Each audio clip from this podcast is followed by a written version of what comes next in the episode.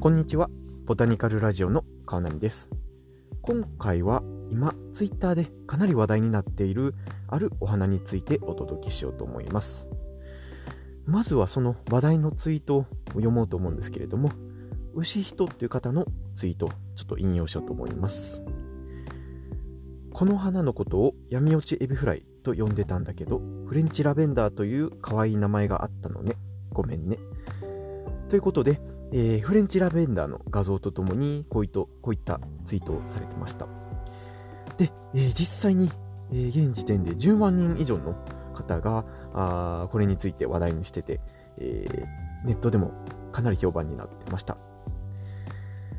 で、えーこのお花屋さんでもたまに見るフレンチラベンダ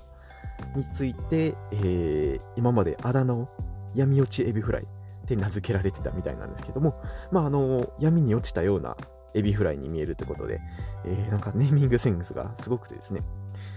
で、まあ、あの、フレンチラベンダーご存知でない方は、ぜひあの、Google 検索で、えーフレンチラベンダーって入れて、えー検索していただくと、ああ、なるほどなってなると思うんですけども、もう本当に、あの色としては紫で、えー先っぽに、えー確かにエビフライの尻尾みたいなのがついてるので、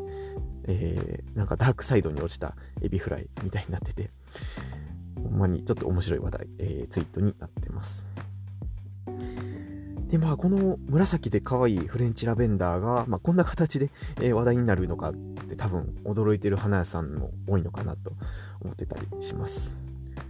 まあ実際なんかエビフライの写真と見比べても確かにそんな感じはするかなと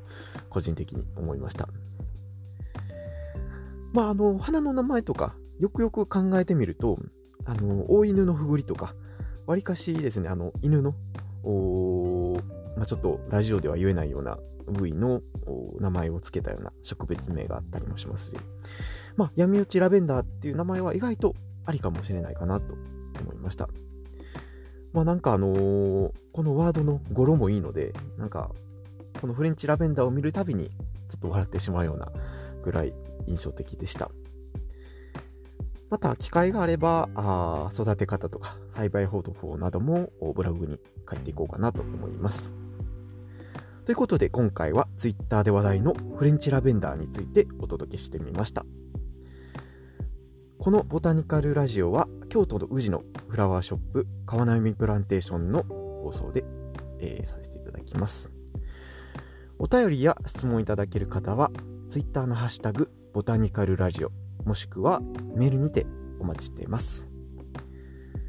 iTunes や iPhone で聞いていただいている方はぜひ登録やレビューをお願いいたします。では次のエピソードをお楽しみに。